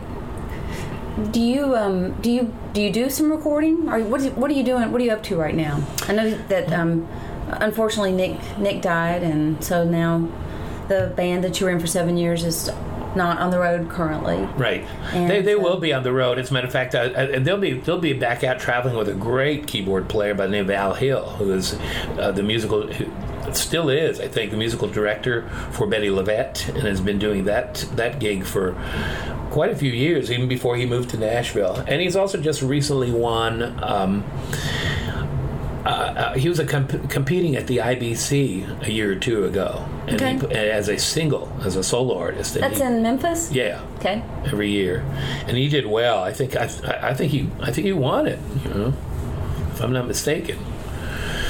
So, uh, and meanwhile, I've I've always been playing in the studios. I mean, since you know, since I first started, I got I, I was playing keyboards in studios before I knew how to play keyboards. It's weird, That is. What is that like? but uh, yeah, it was scary then. Now, feeling your way around now just it's just hoping for the home to me. You know, what I've been kind of concentrating on is uh, is uh, I like doing remote tracking because I'm set up to do it, set up to do it here at the house, and it's kind of. It's great because like you know somebody can send me their tracks. All they have to do is send me like an MP3. You know, I pop it into Pro Tools. You know, crank up the keys and do piano and or organ parts. I just finished tracking on a new Christmas album for the Reverend Jimmy Bratcher in Kansas City that way. and I was working on some library music for a friend of mine in LA that way. And the thing that's sweet is like I don't have to be in a particular place to do it. So if it's, it turns out that I need to live under a palm tree someplace, I can still kind of keep the same client base, you know. Yes. And of course, the best part of it is that you can go to work and don't even have to put pants on. right? that is amazing. I'm sorry to leave that that image in anybody's head, but whoops. what kind of gear are you using at home? Like um Well, you know for your keyboard? Yeah, for, for the the main keyboard that I track with is I use a Yamaha P120 digital piano, Okay. and it's it's been my go-to for for quite a while. There's there's a bunch of new stuff. I love Yamaha uh, digital pianos. Their samples are just extraordinary, and and and each model is different. It's weird that there's no one sample that they use across the board. My favorite is the P120 because it, it as a part of the sample, it's the least digitally tweaked sample, and I've I've noticed because there's many times where where I work with like a string bass player, and the P120 sample has room tone and harmonics as a part of the sample, and, and not as much digital tweaking, particularly in some of the, the upper notes. Like if I hear a Roland, sometimes they sound really good and crisp and really good aggressive and, and aggressive for like a you know, rock and roll situation. Yes. But if you're playing, you know, with a string bass player and it's it's it's it's there's more, it's more there's the ambience in in the P120 sample is really good. The overtones. Yeah, Apparently. it just to me it's just got a really good natural sound, and Yeah. I've even had it. You know, kind of beat out, or you know, like a real, uh, like a Yamaha. What is a C9? Is that the, the, the basic go-to uh, Yeah, yeah, studio yeah. piano? Like a grand piano. Yeah. Uh, if those aren't really, if the intonation has not been, you know, tweaked in a while, I can I can beat one of those with the, with the P120. Yeah. And sometimes, and also if you pre through like you know through something that's kind of nice, like a UA preamp or Okay. something, you can also kind of just even get even more more depth and more more image. Interesting. That's something to think about. And so, and if you needed to do like an organ track, you would just go to the studio where your B3 is, and you can. Well, no, I, I do organ tracks here at, at the house too, and I use a VK7. That's Okay. kind of my, my, my go-to right now. There's there's some good new stuff out. Hammond has, a- has a great new one as mm-hmm. far as a slab organ. Nord, of course, is the one that everybody's using these days. Right. That VK7, I got to tell you though, I think the good ones. I don't think any of them are all that great out of the box. The ones that I like are the ones that are really editable, you know, and that's what I like about the VK7 because I've been sitting in front of a Leslie since '75, Yeah. and I can. I can tweak on the you know ramp speeds up and down. I did different speeds for the upper and lo- and lower rotor. I can select the vintage of the Leslie. I can select all kinds of stuff and get this voice that really pleases me. You know, it, it's, it's like I, I approach it like the way I would on a, on a Hammond. Yeah. So, uh, is is it a replacement for the real thing? Not so much, you know. Uh, but the only time you can tell is if you A B it, you know, and usually that's not happening on the same track. I did get a call to do some VK7 parts on an album that most of the stuff had been already done, like on a Hammond organ, but there was a tune that needed to be had, had to have an organ overdub on it, and they hadn't tuned up. The guitars hadn't tuned up to like anything standard, so they're like sort of like a half of a half a- of a semitone Whoa. off, and and, and they couldn't overdub real organ onto it. Right. Unless, So, uh, unless if you were like at um, the slower current. Yeah, exactly. off if you had if you had if you had a generator that was on a, some sort of a rheostat, right. I think you could do that. You know, or you had some sort of like a voltage controller. Yeah, Murph Wonko was talking about that. Yeah. Um, you could you could tune an organ that way, Mm-hmm. you know, but uh, that that was that was not a possibility that was actually considered at the time. So so I got um, so I wound up tracking like a couple of tunes on this album that already had Hammond all over Okay. it, you know, real Hammond. And honestly, the VK7 parts that I did fit in seamlessly with what was going on with the other Hammond stuff. There was no, there was, there was no, oh no, George, he just switched to a fake organ. right. It's like it's like fake news, fake organ. right. There was none of that, so I'm real happy with the voice. But on the other hand, if I'm remote tracking, somebody's somebody's going, oh, you know, but I've, I, I love the piano parts, but I, I've got to have the real thing on this. This is going to be a real exposed part, and it's a feature thing, and Yeah. I want the whole, the whole that, that that whole thing that you get. Yeah. And so I, I totally get that. So I, that's totally available too. I, I, what I do is I just kind of tack on a pretty nominal stu- studio charge to you know compensate for the time if I'm going someplace. You know, say uh, for example I take it to fabulous Serenity Hills, located only minutes from downtown. Have no? Have you been a DJ as well?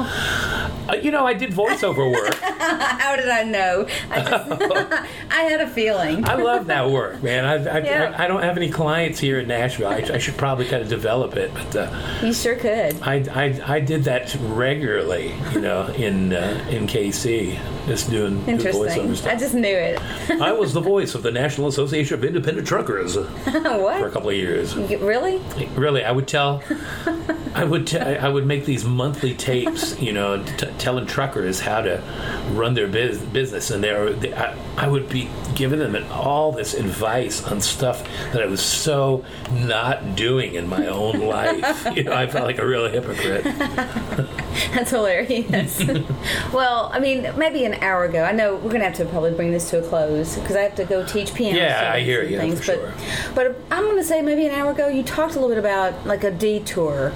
Like you get to Nashville and you're going to be a songwriter, and then bam, you know, the money guy leaves the publishing company, and you end up playing gigs here.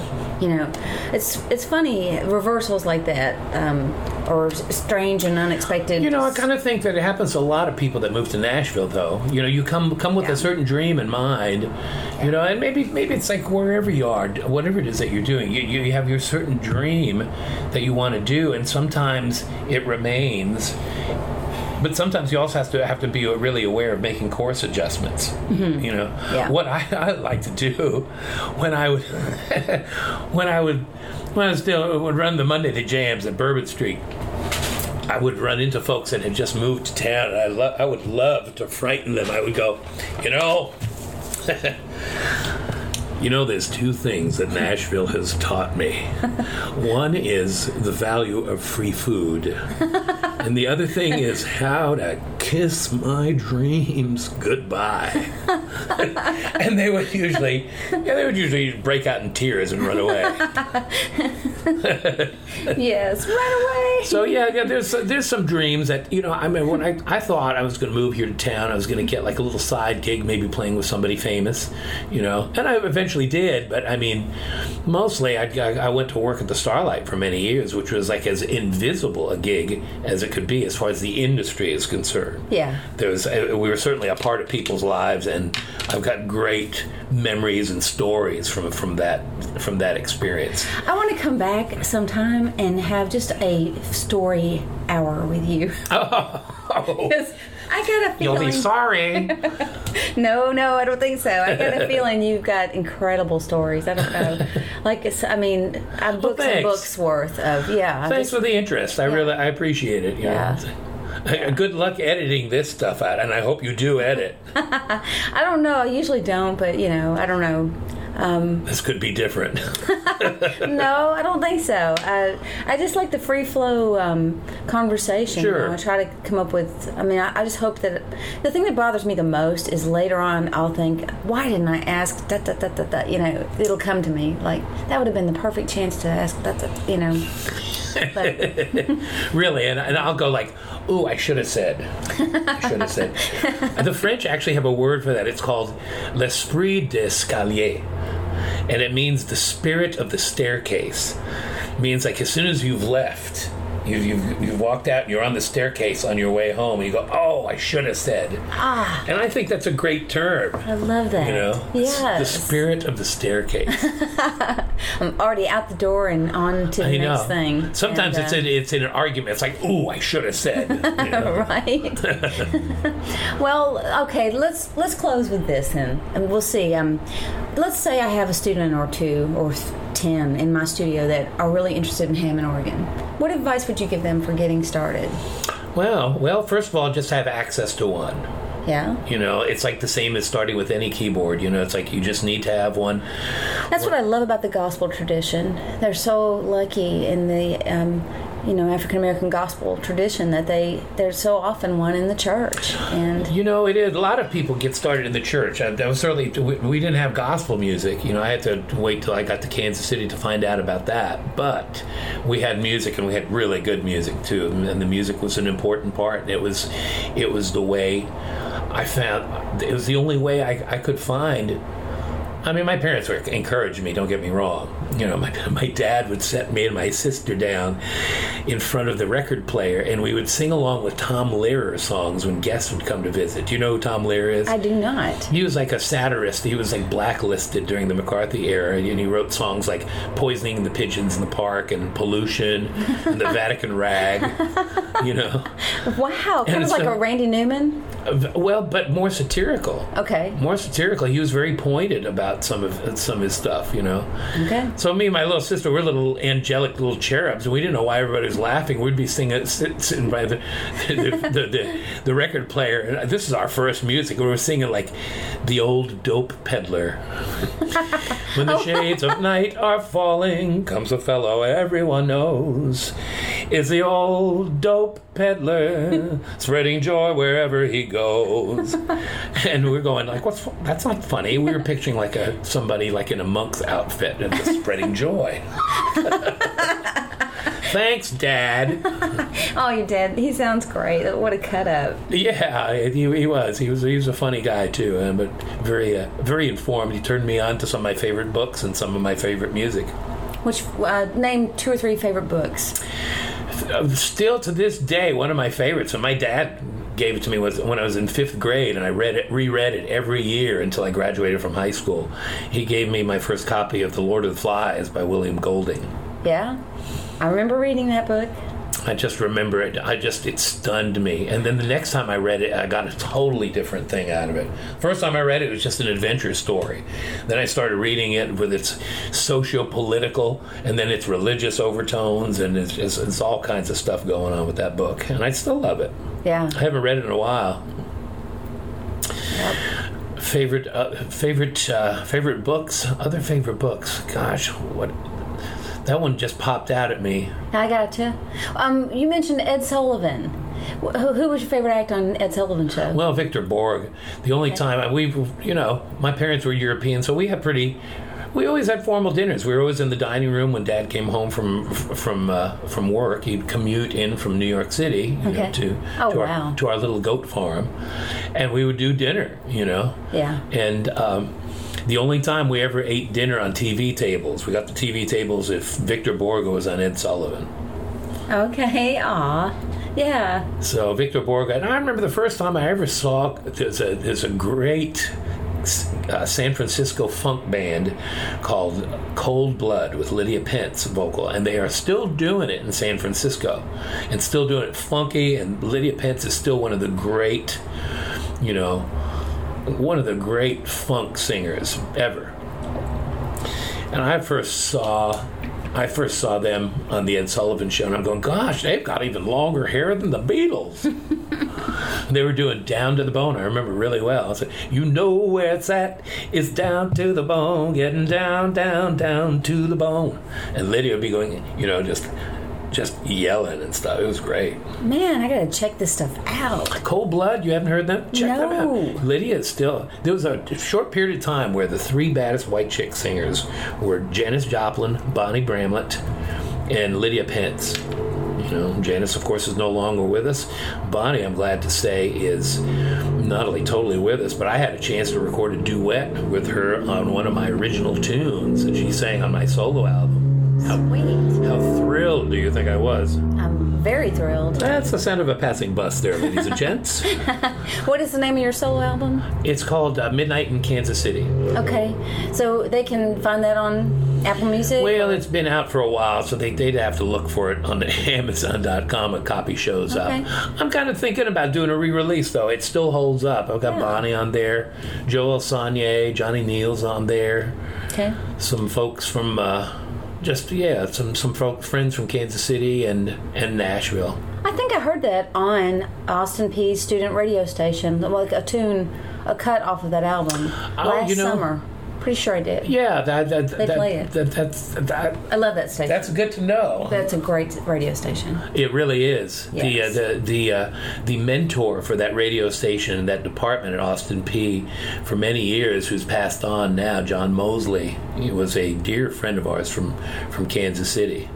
What do you know? Okay, Yeah. That makes sense. He's the one. I, as far as I know, I mean, he's so you know ingrained in the fabric of, of, of that whole department. I mean, he was Yes. he was he was really a mentor and really loved by all the students and.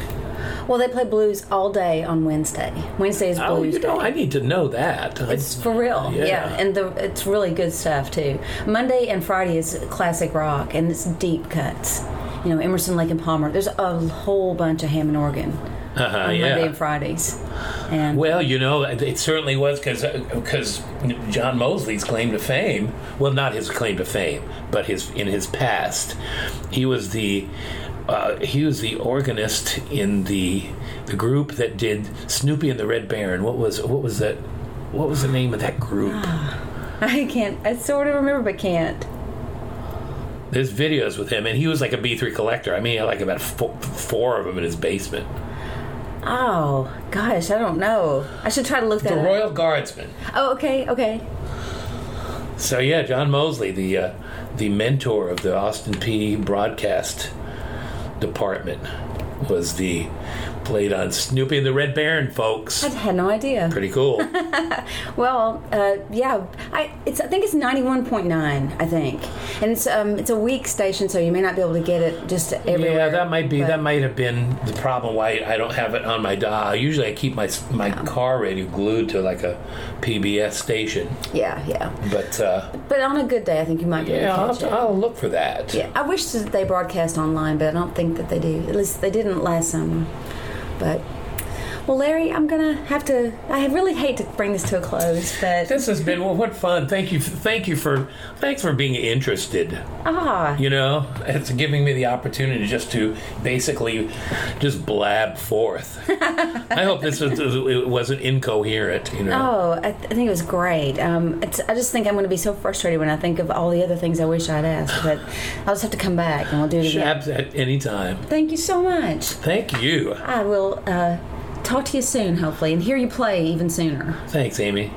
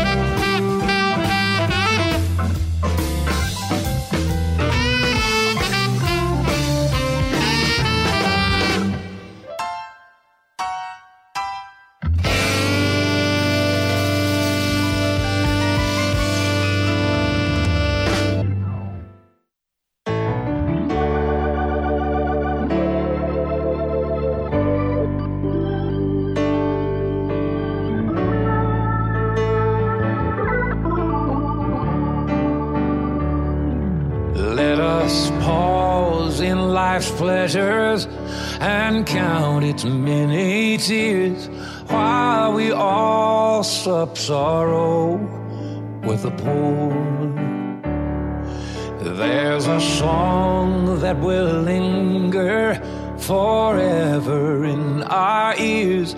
Oh, hard times come again no more. It's the song, the sigh of the weary.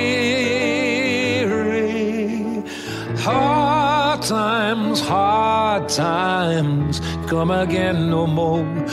Many days you have lingered all around my cabin door. Oh, hard times come again no more. While we seek mirth and beauty and music light and gay, there are frail forms fainting at the door.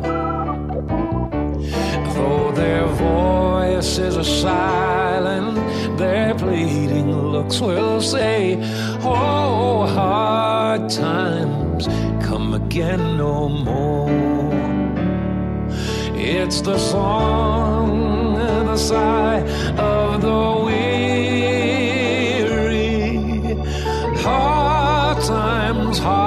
Hard times come again no more. Many days you have lingered all around my cabin door. Oh, hard times come again no more.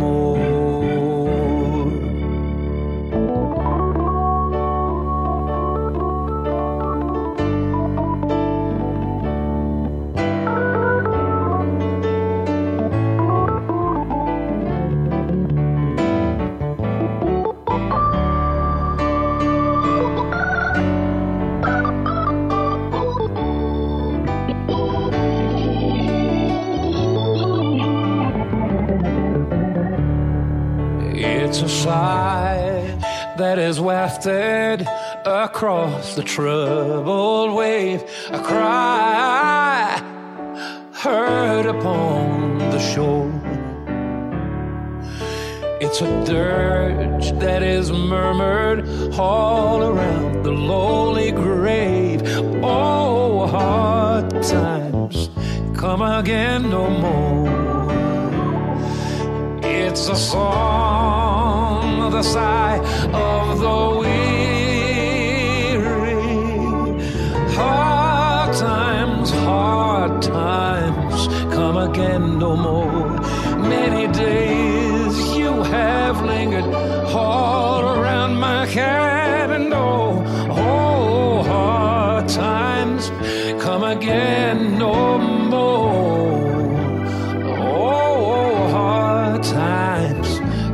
again no.